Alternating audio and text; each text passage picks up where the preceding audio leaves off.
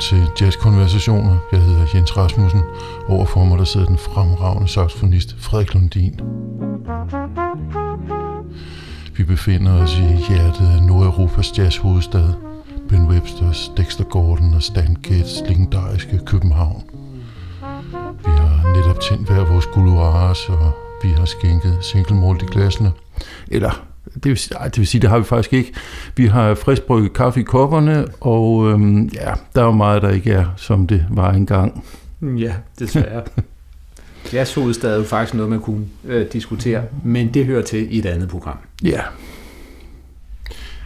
I dag der skal det handle om en af de helt store amerikanske musikere, som meget bekendt ikke boede i København, men som øh, opholdt sig ofte og spillede mange koncerter og som jo blandt andet øh, indspillede en håndfuld fremragende trio ting på pladselskabet Steeplechase, hvor ja. tre af dem er optaget på øh, hedder kronede øh, gamle, kunne man sige, Montmartre, det der lå i Nørregade ja. i 1979. Det drejer sig jo om Chet Baker og trioindspilninger med guitaristen Doug Rainey og danske Niels Henning Ørsted Pedersen. Nemlig. Vi har valgt den af dem, som hedder Someday My Prince Will Come, og øh, Frederik Chet Baker, vil du øh, introducere ham for lytterne? Ja, han er jo rigtig øh, interessant øh, skæbne, som lever helt op til alt øh, jazz-romantik forestillinger. Ja om øh, den stakkels øh, kunstner, der må gå så grueligt meget igennem. Men laver så stor kunst. Men laver så stor kunst undervejs. Eller og, måske snarere. Uh, han er født i 1929 og øh, vil være kendt fra bariton øh, saxofonisten Jerry Mulligans øh, berømte kvartet, øh, som han dannede med Chet Baker og bass og trommer, altså en pianoløs kvartet, som var en, en ting, som man ikke havde øh, hørt før. Ja, det var højst øh, usædvanligt. Det var det, og de blev øh, et gigantisk hit, øh, den her kvartet jeg kunne så læse mig til, at øh, allerede i 53 øh, blev øh, Mulligan arresteret for narkotikabesiddelse og smidt i fængsel, så, så øh, det, det var ikke længe, de fik lov, men den fik i hvert fald en kolossal udbredelse, øh, den her kvartet. Og, øh, men inden da havde jeg nået lige at spille en tur på Vestkysten med Charlie Parker, mm-hmm øh, hvilket jo ikke er uvæsentligt. Det findes også øh, dokumenteret, så vidt jeg husker. Men under omstændigheder, øh, da, da øh, Mulligan så blev arresteret, og kvartetten dermed ikke spillede øh, mere for en tid, øh, så startede Chet Baker op, om man så må sige, for sig selv med egne grupper, og spillede løs øh, i de næste godt og vel 15 år øh, med egne grupper, og, og blev øh, ret populær. Ja. Det kørte for ham. Øh, ikke alene vandt han kritikerafstemninger i Downbeat, han blev også øh, på grund af sit øh, udseende lidt af teenage-idol. Han blev fotograferet ofte og var på forsiden af bladene og sådan noget. Han, han lignede øh, James Dean lidt, faktisk. Og så er det måske også vigtigt at sige, at han ikke bare var en fremragende trompetist, han var også sanger. Nemlig, det var jo ja. godt, hvis man skulle være teenage-idol i 50'erne. Helt sikkert, og har øh, spillet flere albums som sanger i den periode. Men han øh, var ikke så dygtig til det med at styre øh, narkotika og andre substanser, og det gjorde, at han øh, ofte røg i fængsel på grund af øh, narkotikabesiddelse, og det gjorde det jo ikke nemt, og han passede dårligt på sig selv. Mm. Øh, og, og det vil sige, øh, det var en bumlet vej, som endte bræt, da han blev øh, overfaldet og slået ned i 1966 og fik øh, slået øh, flere tænder ud, og ja. dermed ikke havde nogen embouchure at spille trompet med længere. Embouchure, det er jo sådan den tekniske betegnelse for læberne hos en... en øh, Et blæser, en, ja. Ja. Nemlig. Og, øh, og, og så gik der skille år, hvor han, øh, han forsøgte lidt at komme tilbage, og det gik sgu ikke rigtigt, og det blev lød ikke ordentligt, og sådan noget, og det ene med det andet. Indtil endelig i 1973 øh, kom op på hesten, og med øh, gode venners øh, hjælp og støtte og ting, altså jeg fik øh, nye tænder, og generelt blev skubbet i gang øh, med en karriere, som så øh, stadigvæk med bump på vejen, fordi mm. det der med narkotika, det øh, blev ved at forfølge ham. Yeah. Varede indtil han øh, tragisk faldt ud af et hotelvindue i 1988. Yeah. Det er stadig uklart, hvordan det må kan være sket. Nogle mener, at han var kommet til at låse sig ud i sit værelse og forsøgte at kravle fra et vindue ind på balkongen på, til sit værelse. Ja. Eller noget af den stil. I hvert fald blev der sat en, en, en, en, et punktum for hans karriere der, som, men som til gengæld øh, inden da øh, har resulteret i ufattelig mange øh, indspilninger, live og studieindspilninger, og ja. mange af dem virkelig, virkelig fine. Ja. Og nogen vil mene, deriblandt jeg, at øh, da han kom tilbage der i 70'erne, var han modnet øh, på en måde, der gjorde ham til en øh, langt mere interessant kunstner ja. fra mit synspunkt. Og om det så har at gøre med modgang og ting og sager, eller bare at man bliver ældre og visere øh, og får sorteret ud i ting, og generelt bare en bedre musiker, det mm. skal jeg ikke kunne sige. Øh, men i hvert fald har en spil en, en utrolig dybde, ja, synes jeg. Og en inderlighed. Og inderlighed der ja. fra 70'erne og frem efter. Men altså, vi, vi kan, kan tale mere om hans spil, når vi har hørt musik. Ja. Du vil sige noget? Ja, bare sådan helt overordnet, så kan vi måske også nævne, at han jo en, en, en af den sådan lidt ældre type af musikere, som udvikler sit personlige udtryk ret tidligt i karrieren, og som jo i alt væsentligt spiller på, resten, på samme måde resten af livet. Ja. Øhm, det, det bliver, som du siger, mere modent og mere inderligt, men stilistisk så spiller han jo stort set øh, på samme måde, yeah. og er jo ikke på nogen som helst måde nyskabende eller innovativ.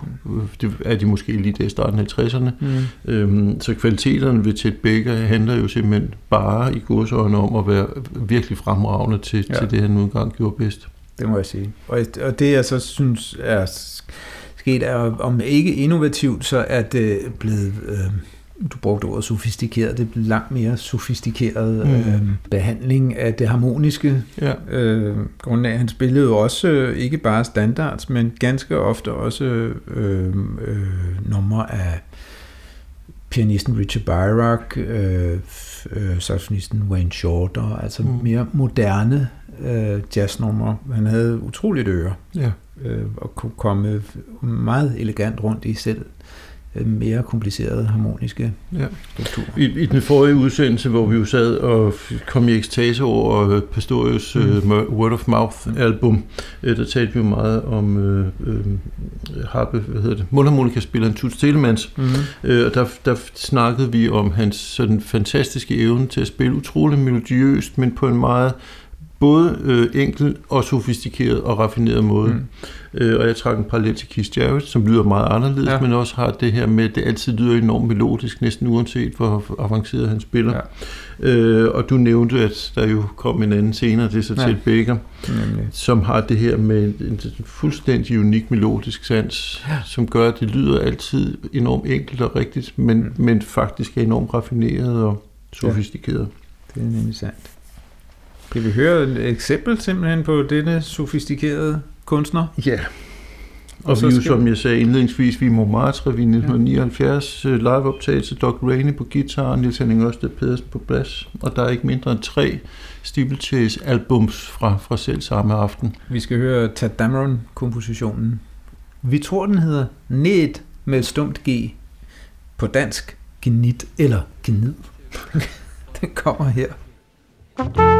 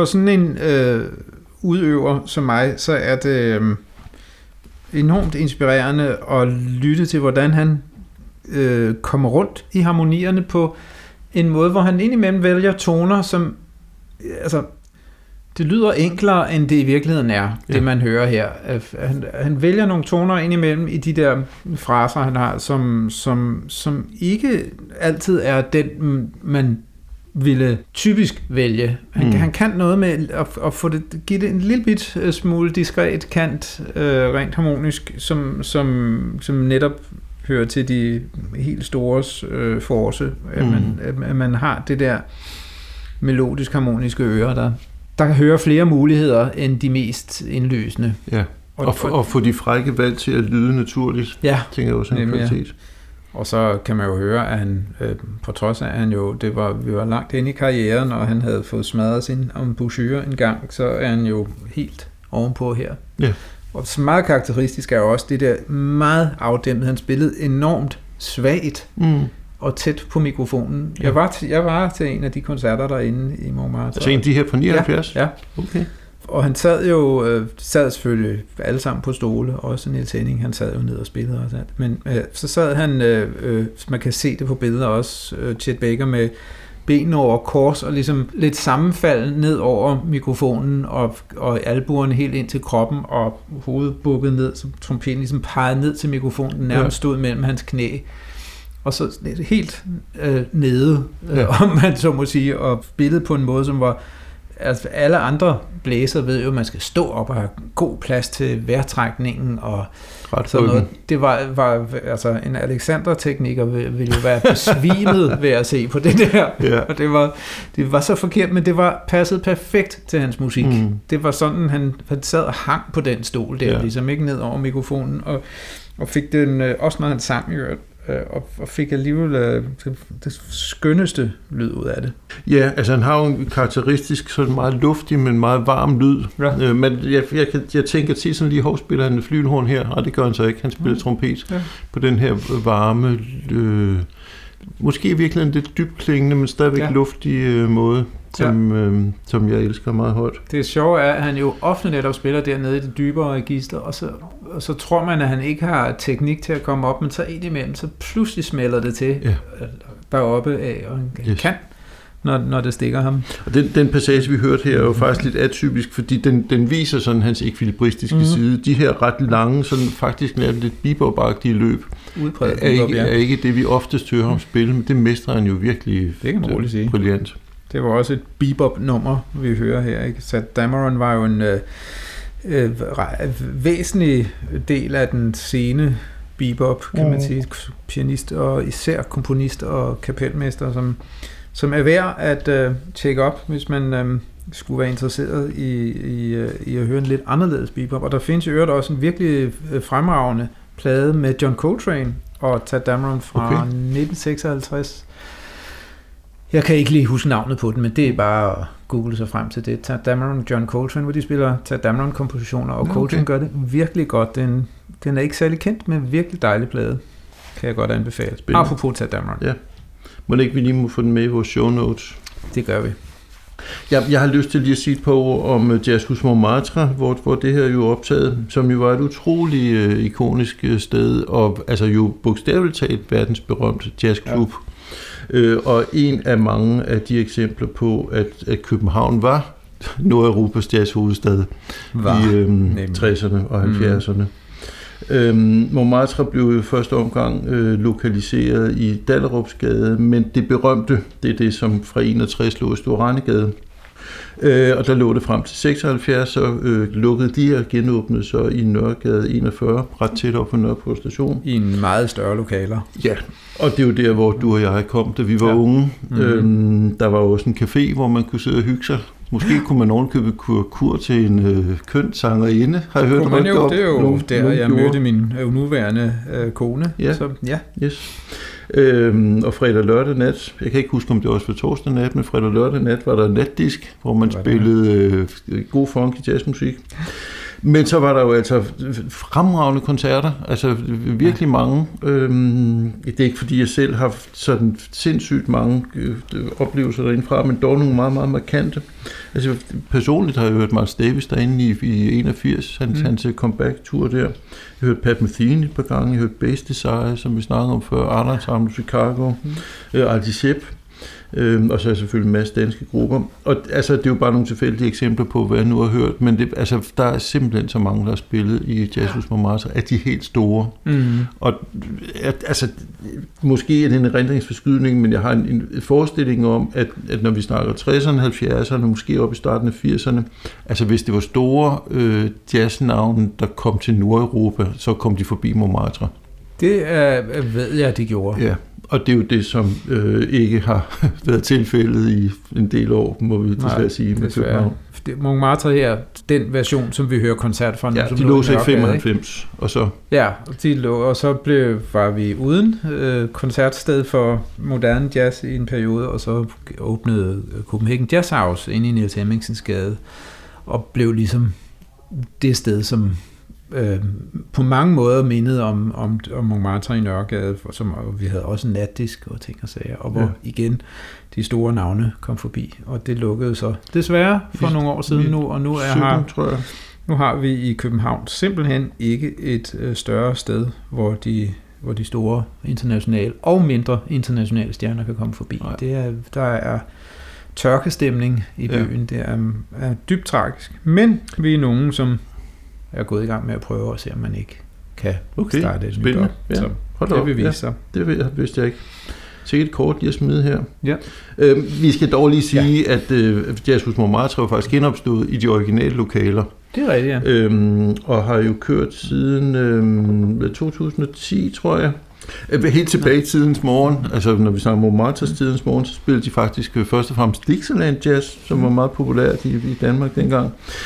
Men ellers så har vi jo altså, altså en kæmpe perlerække Mm. af, af de største navne, som Ja. var spillet nævnt før. Øhm, det er måske også værd at nævne, at der var et øh, fast øh, rytmegruppe husorkester i, i mange år, i hvert fald Mm. perioder, med pianisten Kenny Drew og Alex Riel og øh, Niels Henning Øster Pedersen, som vi jo lytter til i dag, og som vi vender Ja. ja. tilbage til om et øjeblik. Som, øhm, øhm, ja, som var fast øh, rytmegruppe ja. derinde og spillede med næsten bogstaveligt talt Gud at være mand. Udover øh, alle de øh, store tenorer, som jo boede øh, i, øh, i København i perioder, Stan Getz, Dexter Gordon, Ben Webster, så var der jo også sådan en som Albert Eiler, der fik ja. Lov at spille, hvor han ikke fik lov derhjemme i USA nærmest i en periode, og så findes jo optagelser fra Montmartre, som øh, hører til i Albert Eiler History, som noget ja. Af det fineste. Og vi har også Cecil Taylor, ikke?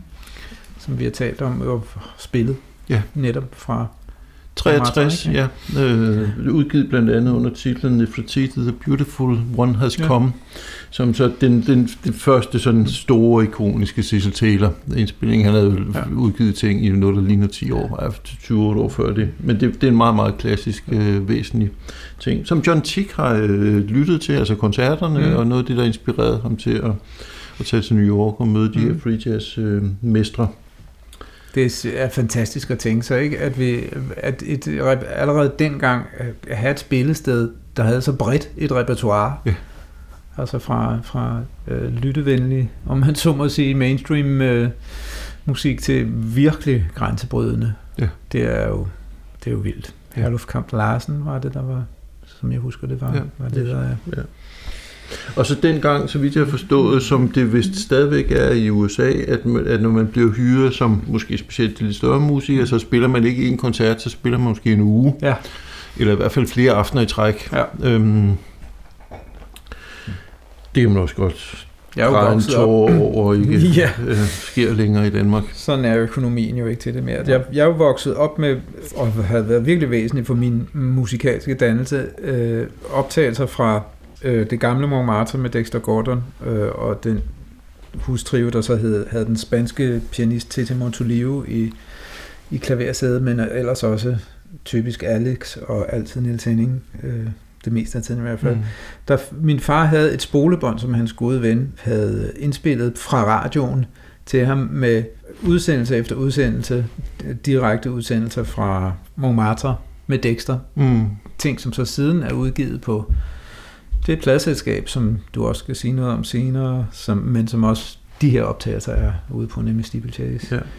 Ja. Øh, men, men den musik er ligesom, den er jeg vokset op med, øh, Ja. de der Dexter-optagelser fra Præcis. Montmartre. Og jeg var så heldig, at min far så, da jeg var endnu ganske ung, øh, 10, tror jeg var, tog han mig med i det gamle Montmartre i Stor Ejengade, hvor jeg kunne få lov at høre Dexter Gordon blandt andre. Ja. Det var en stor oplevelse, må Ja. jeg sige. Ja. Så jeg er en af de ikke så mange nulevende efterhånden, der har været i det gamle Montmartre, der hvor det så i øjeblikket ligger, eller faktisk ikke ligger lige nu, fordi de er i gang med at renovere. Mm. Fordi, Ja. nå ja, overboen klagede over, at der var, han kunne høre musik. Ja, okay. Ja. Lang tidsspring. Ja, jeg, jeg, det, det er et surt opstød, jeg lige kan holde tilbage. Nemlig, at nu minder du jo mig og lytterne om en tid, hvor det er meget ofte optog Oh, ja. fremragende jazzkoncerter og spillede dem, som vi kørte dem i radioen. Ja. Hvorfor fanden gør de ikke det?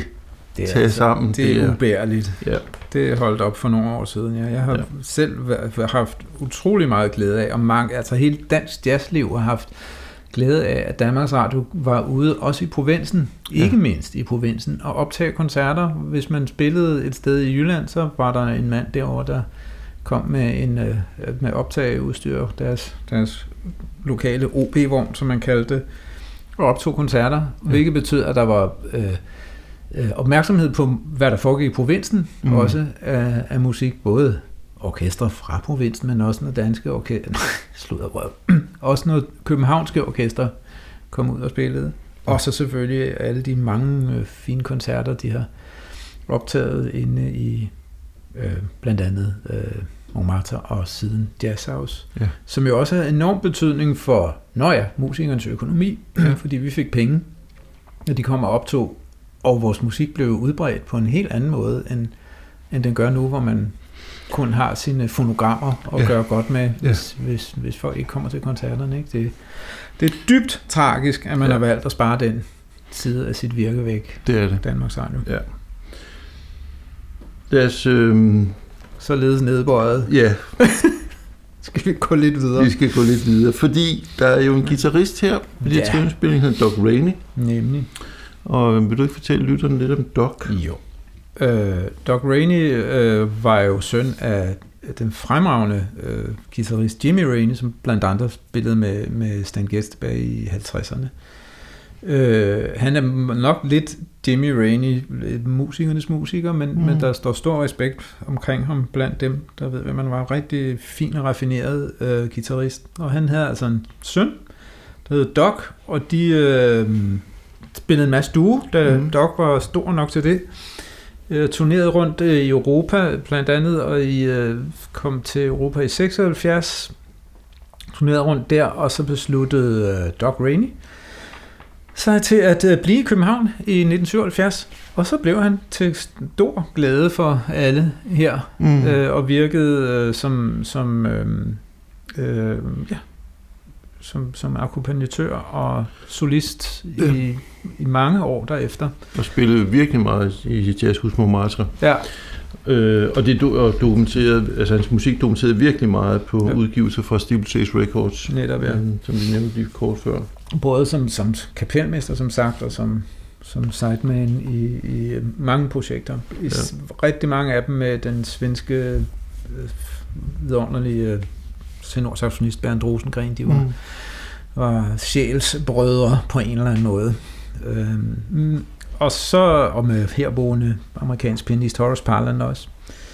Øhm, og blev, han blev øvrigt øh, belønnet med Ben Webster-prisen, Mm. som jo er en, en dansk indstiftet øh, pris, øh, som øh, er de penge, der kommer ind fra Ben Websters øh, øh, op, hvad hedder det, pokker hedder det, det hedder altså rettigheder Mm. til indspillet musik. Der samles i en fond, og der bliver taget penge til at udgive en, en pris en gang om året til en, en øh, dansk musiker. Øh, de synes har fortjent det. Mm. Øh, jeg har faktisk selv modtaget den. Det er jeg utrolig stolt af. Og så øh, blev det jo hverken værre eller bedre, end øh, også han, som Chet Baker havde problemer med Ja. misbrug, og øh, som øh, f- f- slog ham helt af banen øh, øh, i øh, nogle år, øh, hvor han var helt borte og mm. mere eller mindre hjemløs. Og så nåede han lige at komme tilbage, øh, før der var igen gode venner og kolleger, som rejste ham op, og han nåede at komme tilbage og spille et par år, inden han så desværre øh, døde af helt nedslidt. Hjertestop eller... Ja, jeg Ja. mener også noget, ja. Men, Ja. men, men altså, en virkelig, virkelig fin musiker, Mm. Ja. som man vil kunne høre lige om lidt. Ja. Ja, det, det næste nummer, det er et uddrag fra titelnummer, som Day My Prince Will Come. Ja. Dejlig øh, standard. Vi har jo valgt lidt, lidt utraditionelt, og efter, efter lidt øh, forhandlinger i, øh, i redaktionen, har, har vi valgt at gøre det på den måde, at vi klipper ind, øh, så vi hører slutningen af Chet Baker solo, hvor vi så hører Doc Rainey som akkompagnatør, mm. Og så hører vi overgangen ind i Doc Rainey solo, som vi så får cirka halvdelen af. Ja. Ja,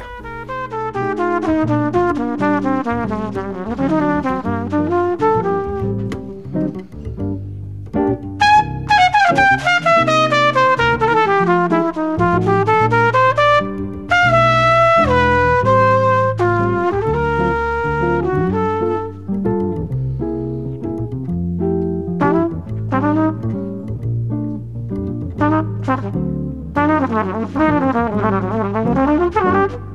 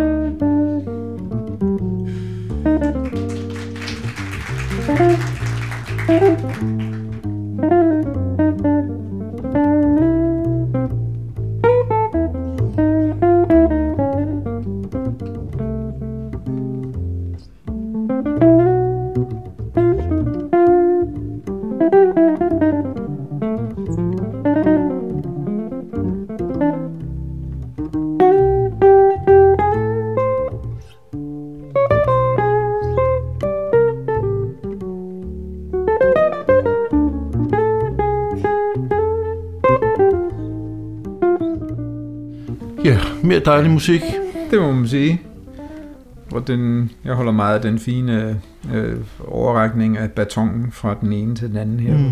Baker ligesom, det virker lidt som om han overvejer, skal jeg tage en? Så, Ej, jeg tror, nu giver jeg den videre. Og så ligesom inde i, øh, et par takter inde i koret, for tager Doc Rainey over, så bliver sådan Mm. mm. en fin, øh, sømløs overgang, Mm. mm. som siger meget om, om den der afslappede stemning og, Ja. ja. og den intime musikalske kontakt, de har med Ja. hinanden.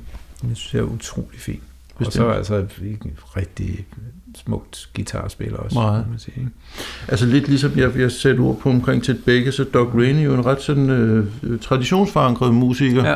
Det er ikke, der er ikke de vilde nyskabelser, og man kan ikke lige høre her, der har været hippie-tid mellem, Nej. mellem, mellem beboppen og, og, og 1979. Men meget, meget højt niveau. Øhm, altså en musiker, som bare i gåsøjne er virkelig, virkelig god til det, han nu en- engang er god til. Det må man sige. Øhm, det er en fornøjelse at lytte til. Øhm, skal vi eventuelt øh, sætte nogle ord på det pladselskab, vi nu har nævnt navnet på et par gange? Ja, altså Steeplechase, Ja. dansk pladeselskab, grundlagt i 1972 af Niels Winter, som hvis dengang bare var en ung, øh, hvis nok universitetsstuderende jazzentusiast, Mm. men som jo altså fik etableret det her danske pladeselskab, som øh, fik altså produceret altså nærmest ufatteligt mange øh, Ja. ja. udgivelser. Først og fremmest vil jeg mene med, med øh, danske og udenlandske musikere i den her sådan lidt traditionsforankrede genre.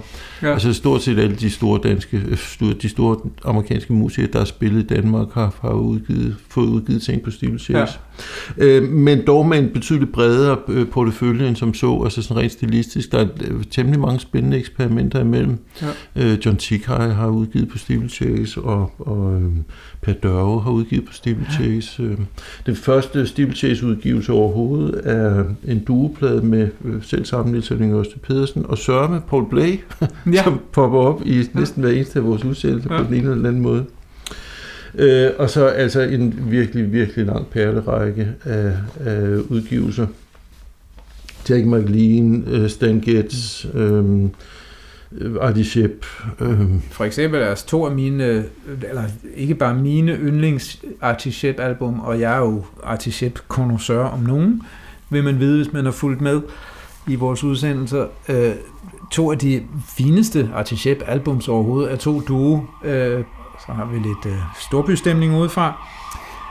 To duoplader med den øh, dengang herboende pianist Horace Parlan, mm, som er virkelig, virkelig fine. En, den ene øh, med udgangspunkt i blues gospel tema, og den anden i spirituals. ja.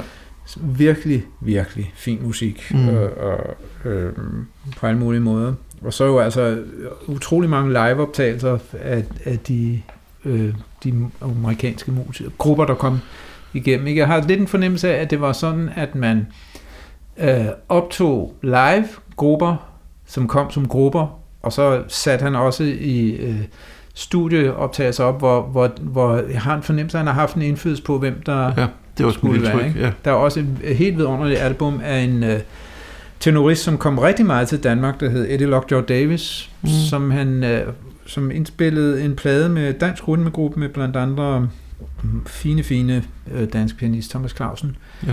Øh, som, som er også noget af det bedste og mest afslappede Eddie Lockjaw Davis, som jo ellers var en meget ekvilibristisk, muskuløs saxofonist, men som spiller en virkelig fin, afslappet Mm. det, det er en meget anbefalesværdig uh, Swinging Till the Girls Come Home, tror jeg, den hedder, Mm. med Eleanor Davis. Også Yes. et Steeplechase album. Der er meget fin musik af hende der. Øh, og så Niels Henning Ørsted Pedersen, som vi jo sidder og lytter til i dag, har jo også udgivet virkelig meget på, på Steeplechase. Ja. Og han, altså, han er jo virkelig en ikonisk figur i, i dansk jazzmusik. Øh, Det må man nok man, sige. man kan vel godt våge den påstand. I hvert fald indtil for et par år siden, der var han den internationalt mest berømte jazzmusiker, vi har hjemme. Ja. Øh, og altså en af de der, der er så talentfuld fra barns ben af, det næsten ikke er til at forstå. Ja. Altså spillede, begyndte at spille, da han var barn, og, og blev professionel som øh, teenager. Øh, havde sit første jazzorkester, Jazz Quintet 60, fra han var 14. Øhm, og begyndte jo altså at arbejde i, i den der faste rytmegruppe i Montmartre, fra han var, jeg synes jeg læste 15 et sted. Det tror jeg. Det var, det var noget med, hans øh, mor tog med ind Ja. øh, og afleverede ham. Og hentede ham igen, når han var færdig igen, for ikke? arbejde. Ja. Ja. Øhm, og så blev hans, altså hans kæmpe store internationale berømmelse, den blev jo øh, øh, knæsat, fordi han var øh, fast bassist hos øh, Oscar Peterson i en lang periode fra starten af 70'erne op til midten af 80'erne.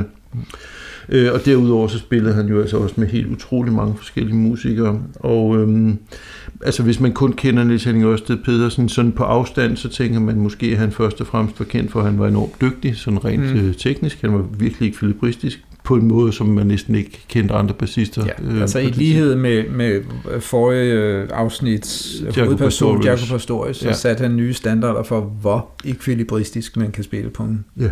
i det her tilfælde en kontrabas. Ikke? Og så spillede han jo med rigtig mange af de her sådan lidt mere, de lidt ældre, mere traditionsforankrede musikere, Ja. ja. og, og blev meget kendt for det.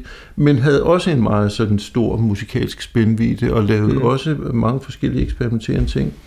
Jeg kan huske, da jeg var ung, der var jeg ret betaget af en duoplade, han lavede med Kenny Knudsen på Steeplechase Mm. mm. Pictures, hedder den. Mm. Øh, og han havde op i 80'erne jo en, en eller havde han, der, der var en trio med ham, Paul Mikkelborg og Kenny Knudsen, som ja. lavede blandt andet en plade Heart to Heart, som vi hørte utrolig meget. Den blev spillet meget på de cafés, københavnske caféer, kan jeg huske. øh, men virkelig god øh, musik, som ikke bare strøg lytterne med hårene. Mm. Øhm.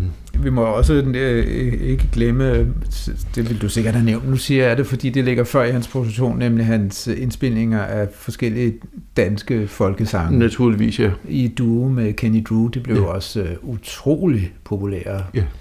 Det var en lørdag aften, og i skovens dybe stille ro. Præcis, ja. ja. Og, og den slags. Og jo udtryk for den der sådan dybe varme, sympatiske musikalitet, hvor det bare, altså det, det gode vælter bare ud af, af ja. fingrene på dem, ikke? Ja. Øh, han havde slutningen af sin karriere, han døde jo i den alder kun 58, den stakkels mand i, i 2005. Øhm, spillede de sidste år, så vidt jeg forstod, meget med øh, pianisten Groove Miller. Ja, øh, jeg, snart, ja. jeg har faktisk ikke hørt den, den kombination, men, men øhm, ja. Jeg, jeg har øh, nogle... Øh, har en, en tidlig, eller forskellige oplevelser med ham. Dels var jeg så heldig at, komme til at, at indspille et album med ham, øvrigt også med danske sange med pianisten Henrik Metz, øh, og oplevede ham som en utrolig øh, behagelig øh, menneske. Kan ikke lige fortælle lytterne, hvad det album hedder? Det album hed øh, Henrik Metz Trio, featuring Niels Henning Ørsted Pedersen, og så var jeg jo altså også med, hvor vi spiller Nå ja, forskellige danske mm. sange. Mm. Men han var i hvert fald, jeg, jeg synes, jeg utrolig rar og behagelig menneske. Det har jeg også hørt fra, fra folk, der har, har arbejdet med ham. Jonas ja. Johansen spillede rigtig mm. meget med ham. De havde en uh, trio med den svenske guitarist Ulf Akenius. Ja. Så uh, havde jeg tidligt i mit uh, liv en oplevelse med uh, koncertoptagelse på Danmarks Radios tv, hvor Sonny Rollins, en andet af mine store forbedere, spillede... Uh, koncert i, øh, i øh, Danmark. Det var noget, der var indspillet før jeg øh, var i stand til at registrere det, men, men, men blev altså genudsendt der fra Copenhagen Jazz Festival 1965, hvor han spillede trio.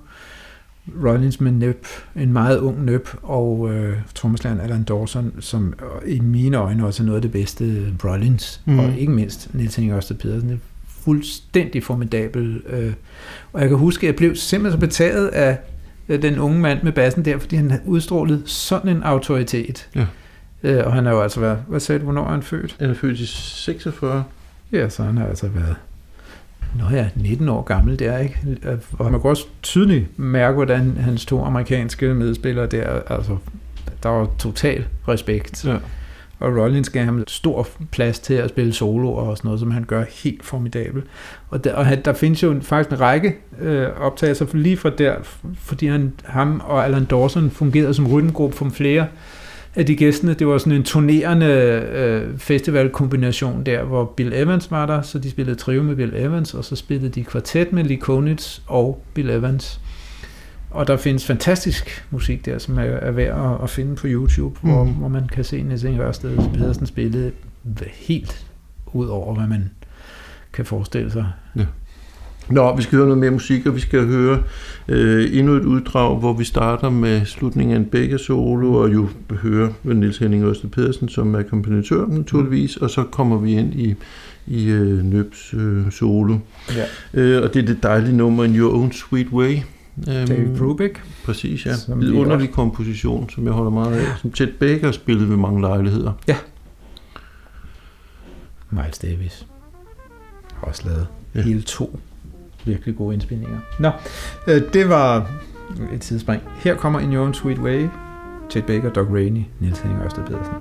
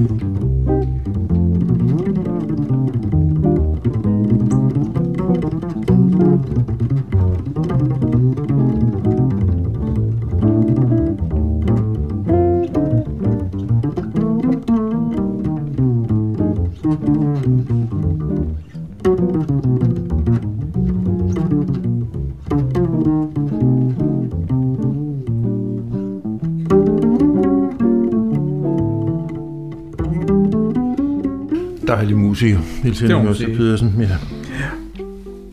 Det er måske simpelthen uh, det, vi skal sige om... Uh, ja. Det var jo trioen fra Montmartre. 1979, ja. Vi går videre til Ja, det gør vi. Et, et andet album, som, øh, som har betydet utrolig meget for mig. Øh, det var sådan, jeg lærte øh, Chet Beckers musik at kende, og det er en udgivelse, som jeg har elsket højt. Den er optaget i Tyskland, øh, arrangeret af nogle folk fra øh, Norddeutsche Rundfunk, øhm, og er en koncert både med Norddeutsche Rundfunks big bands og øh, øh radioorkestret Hannover, og så en rytmegruppe bestående af pianisten Walter Norris og John Schröder på guitar, Lukas Lindholm på bas og danske Otango på trommer. Mm, det var jeg ikke engang klar over. Øhm, og der, der er to, den, altså den er udgivet under titlen uh, My Favorite Songs, The Last Concert, volume 1 og 2. Mm. Og øhm, de har samlet alle de gode numre på volume 1, synes jeg. Ja. Volume 2 er også dejligt, men det er specielt volume 1, som er, som er vidunderlig. Mm. Øhm, den er optaget i øh, april 28. april 88, øh, cirka 14 dage før den stakkels mand faldt ud af det der famøse hotelværelse mm. i Amsterdam, eller hvor det var. Ja, det var i øhm, Amsterdam, ja. Og det giver jo en ekstra lille nostalgisk øh, krølle. krølle på den, den her musik, også fordi at han synger så inderligt og så mm. rørende, som han gør. Han spiller både trompet og synger på den her øh, ja. udgivelse naturligvis. Øh, der er øh, dejlige numre på. Øh, de lægger ud med All Blues, øh, klassiker fra Miles Davis øh, Kind of mm. Blue-plade. Og så er det øh, My Funny Valentine, All You Need, uh, Well You Needn't, øh, Thelonious Monk, klassiker. Mm uh, Gershwin Summertime, før nævnt Dave Brubeck's uh, In Your Own Sweet Way, og så til sidst John Lewis, Django og uh, standarden I Fall in Love Too Easily. Mm. Og det er de, første, de sidste to, som vi har valgt uh, uddrag fra. Og vi har i modsætning til uddragene fra Montmartre-koncerten valgt to sådan lidt længere uh, uddrag, så ja. vi kan høre sådan lidt længere forløb. Og øhm, vi starter med I Fall in Love Too Easily, hvor vi øh, kan høre øh, Chet Baker som den meget inderlige sanger, han var. Øhm, og så er der jo nogle arrangementer her, både med i det her tilfælde øh, øh, Radiosymfoniorkestret og i eksempel nummer to øh, Big Bandet, mm. som jeg personligt synes er enormt smagfulde, og som mm. jeg synes klæder øh, Chet Baker umanerligt godt de er forholdsvis diskrete, kan man sige. I hvert fald i de tilfælde, vi hører her. Ja, yes. Og det er jo altid godt. Ja. øhm, læg mærke til, hvor smukt øh, musikken øh, øh, udvikler sig, og hvordan, øh, hvordan dynamikken stiger gennem, mm. gennem den her passage. Øhm, og læg mærke til, hvor smukt øh, Chet Baker øh, udfylder sin, sin øh, soloplads her. Mm. Jeg læste mig til, at øh, det var sådan en rimelig stort opsat seance med altså symfoniorkester, big band, rytmegruppe, at det hele skulle optages, hvilket ja. i sig selv jeg godt kan give en tekniker lidt grå hår i hovedet, tror jeg. Øh, og så havde de jo afsat et par dage til at øve det rigtig grundigt igennem, og Ted Baker, han kom ikke lige, fordi der var et eller andet hvad det nu var, som gjorde, at han ikke narkotika, han skulle tage, formodentlig. Sandsynligvis noget af den stil. Øh, så han kom øh, eftermiddagen før koncerten, og så spillede de lige igennem, og så ville han så godt spare musikken, mm. så han markerede bare lige temaerne, og så var det det. Så der var efter sigende en del producenter og så nogle folk, Med grå hår i hovedet. Så var det noget, noget spændt på, hvordan det gik, og så gik det selvfølgelig sublimt, og han ja. gjorde bare det, han skulle på fuldstændig suverænt niveau. Jeg synes, han spillede guddommeligt på den her øh, ja. udgivelse. Lad os lytte på, på cirka to og et halvt minut fra begyndelsen af I Fall in Love Too Easily. I fall in love too easily I fall in love too fast I fall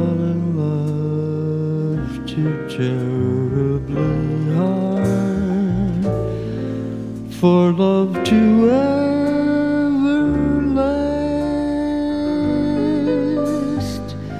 My heart should be well schooled, cause I've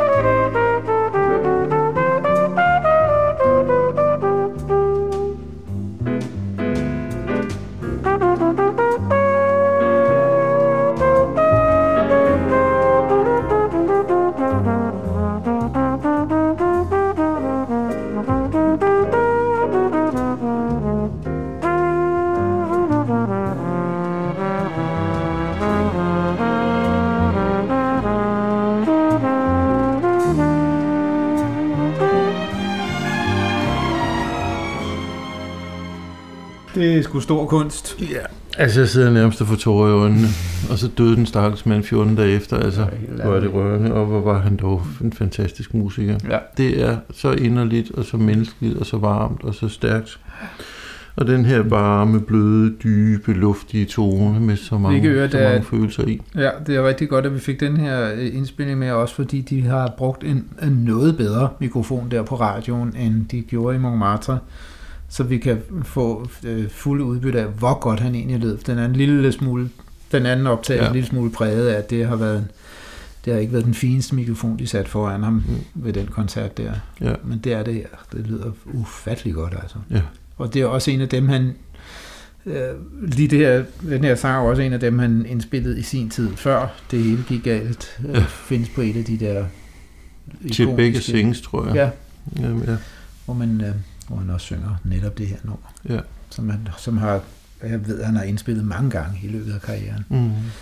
Og så igen de her meget, meget enkle melodiske fraser, som Mm. faktisk er mere avancerede, end de lige lyder. Ja. Øhm, og så en, en karakteristisk tendens til at ligge ret sent på beatet, Mm. på en meget, meget øh, nænsom og effektfuld måde.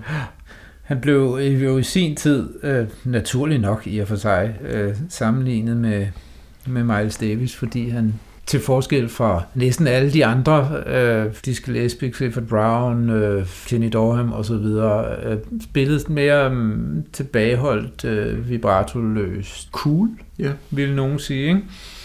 Øhm, Altså, han var vel, han var vel den store cool trompetist i 50'erne.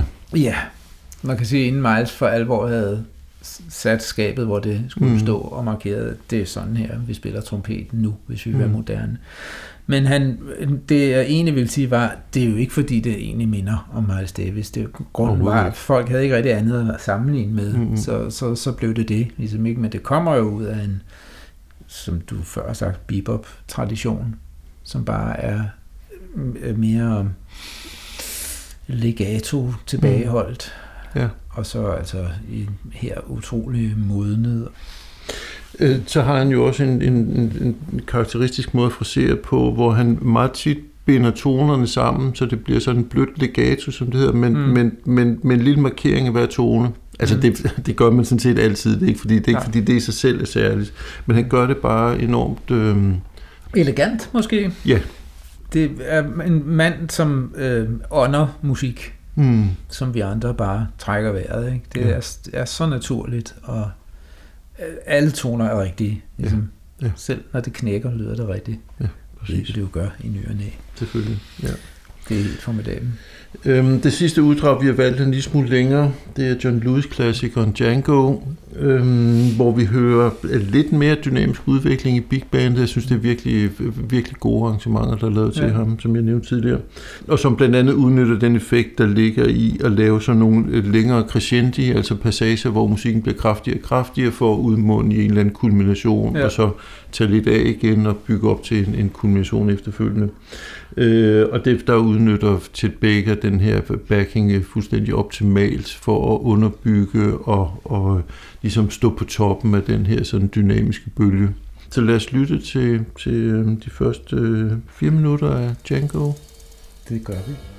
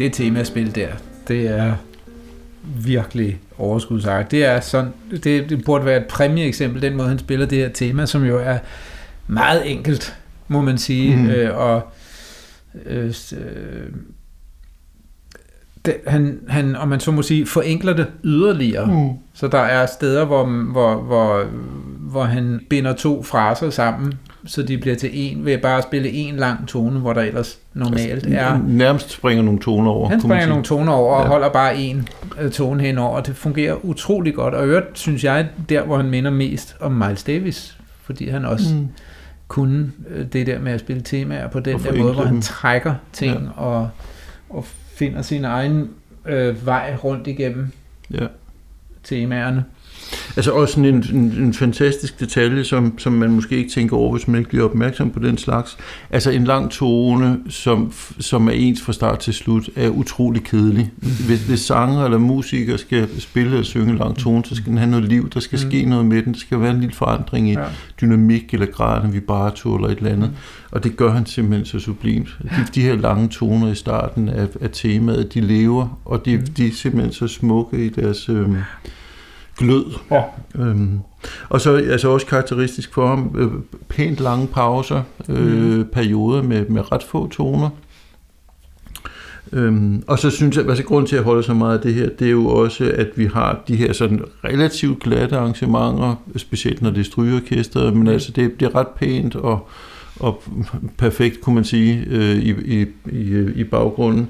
Og så er Chet Baker sådan, nu får jeg lyst til at sige overskudsagtig skrøbelighed, det er måske noget vrøvl, men altså det her med, der er så meget sårbarhed og skrøbelighed mm. i hans, hans uh, musikalitet, mm. samtidig med, at det selvfølgelig er utrolig sikkert. Og, og Musikalsk overskud enormt, samtidig. ja. Det, det er meget, meget fin uh, kombi. Det må man sige. Øhm, vidunderlig musiker. Ja. Øhm, Inden vi forlader Django her, så har jeg lyst til lige at nævne, fordi det mindede mig om det, at der findes en anden lignende oplevelse, man kan have fra, fra cirka, ja, godt og vel 30 år før. Øh, øh, Old Wine New Bottles, tror jeg. Øh, dobbeltalbum uh, Gil Evans Orchestra fra 58, tror jeg, hvor de blandt andet spiller en fantastisk udgave af Django med den meget, meget fine øh, synes jeg, underkendte trompetist Johnny Coles som solist. Okay, som det er lidt om stemningen her. Cannonball Adderley er gennemgående solist. Det er nemlig det, ja. ja. Johnny Coles, Cannonball Adderley og Steve Lacy er gennemgående solister. Øh, og jeg tror nok, at det er Johnny Coles her, så vidt jeg husker. Men øh, under omstændigheder er meget, meget smukt arrangement ja. også, som har lidt af den samme stemning som her. Ja. Fint. Mm. Er vi nået til anbefalingerne, Frederik? Ja. Øhm, kan du nævne en enkelt? Ja, min all-time favorite Chet Baker album, som jeg forsøgte at få presset ind i programmet her, men Jens vandt, fordi han havde et endnu mere inderligt forhold til den optagelse, vi lige har hørt. Så jeg vil anbefale det album, der hedder Broken Wing, øh, som er udgivet på Inner City i, øh, indspillet, udgivet i 1981, med en øh, fantastisk trio, øh, af, af den amerikanske pianist Phil Markowitz og den franske øh, bassist Jean-François øh, Jenny Clark, og så en udmærket øh, engelsk, altså så amerikansk tromslærer, der Jeff Brillinger. Øh, og igen, øh, bare nogen, der blev kastet sammen formodentlig. Øh, jeg tror, øh, at Phil Markowitz, tror jeg, spillede med... Øh, flere jobs med, med øh, Ted Baker i den periode der, men han havde jo ikke en fast gruppe, han rejste bare rundt og spillede, ligesom, ikke? Og, og så nogle gange, så var de mere eller mindre fantastiske, de øh, orkestre, han spillede med. Men lige det her er, mm. er utrolig øh, lækkert på den, på den ikke glatte måde. Ja. At Phil Markowitz der spiller, øh, udfordrer, synes jeg, Ted Baker, spiller virkelig øh, spændende øh, Herbie Hancock-inspireret ja. øh, klaver. Meget, meget øh, interessant pianist.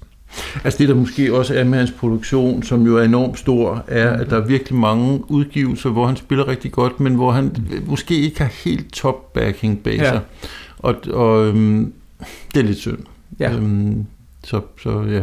Så den her, den, hvis man skal høre noget god øh, chet, modnet Chet Baker, så, så vil jeg klart anbefale Broken Wing. Yes. Og man skal så passe på, fordi der Han har udgivet så utrolig meget musik, så øh, der findes flere albums, der hedder et eller andet med Broken Wing, og det er utroligt besværligt. Så man skal altså finde den fra 1981 på Inner City. Ja. Den er lidt svær at få fat på, men, men det kan altså gøre.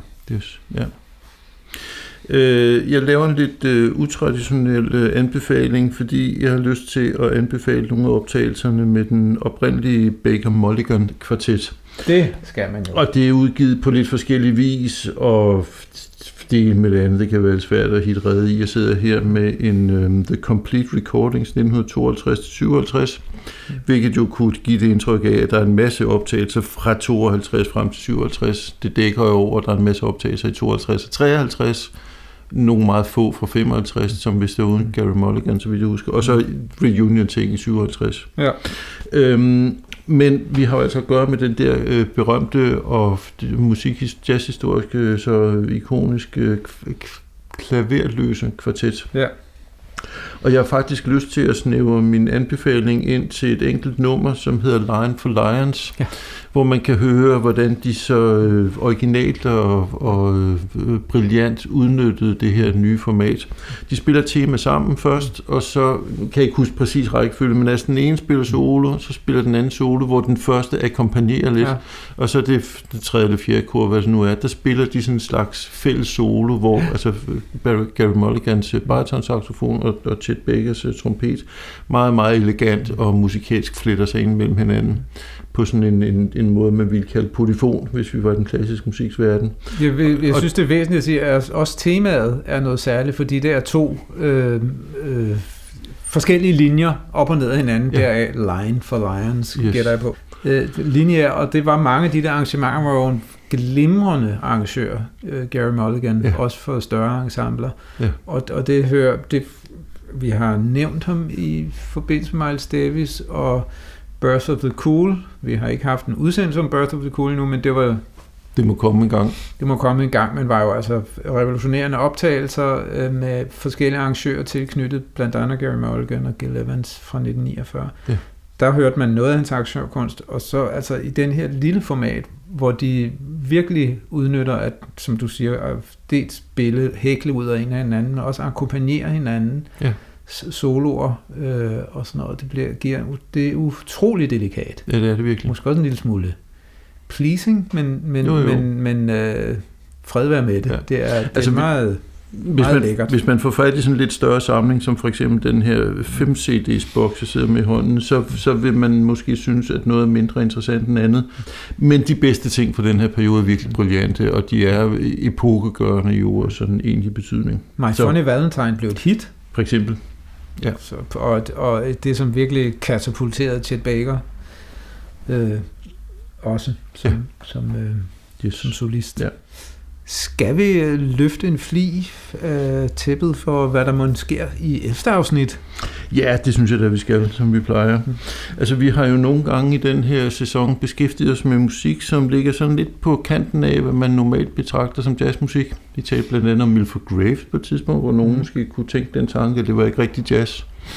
Næste gang, der skal vi også lytte til noget spændende og virkelig god musik, som nogen måske ikke rigtig synes er jazz, men i den helt modsatte ende af spektret. Mm. Vi er i den sådan uh, ret dansante uh, ende af, af jazzfeltet, uh, og lytter på to albums fra midt-90'erne, som jeg holder meget af, og som... Uh, som jeg slet ikke kender. Og som gjorde sig rigtig godt på dansegulve, kan jeg fortælle. Mm. Den ene, den Der er, jo ikke så meget. Den ene er meget funderet i øhm, Blue Note-traditionen på en øh, lidt finurlig og for tiden helt ny måde.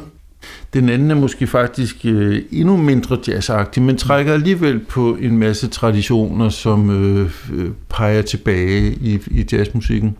Og øh, jeg synes, det er dejlig musik. Jeg glæder mig til at lytte til den. Måske skal vi stå op og jænge lidt, når vi optager næste gang. Får vi se. Hvor grænseoverskridende for mig. Jeg siger øh, tak for denne gang fra Jens Rasmussen. Og Frederik Lundin siger tak herovre fra den anden side. På genhør. Thank you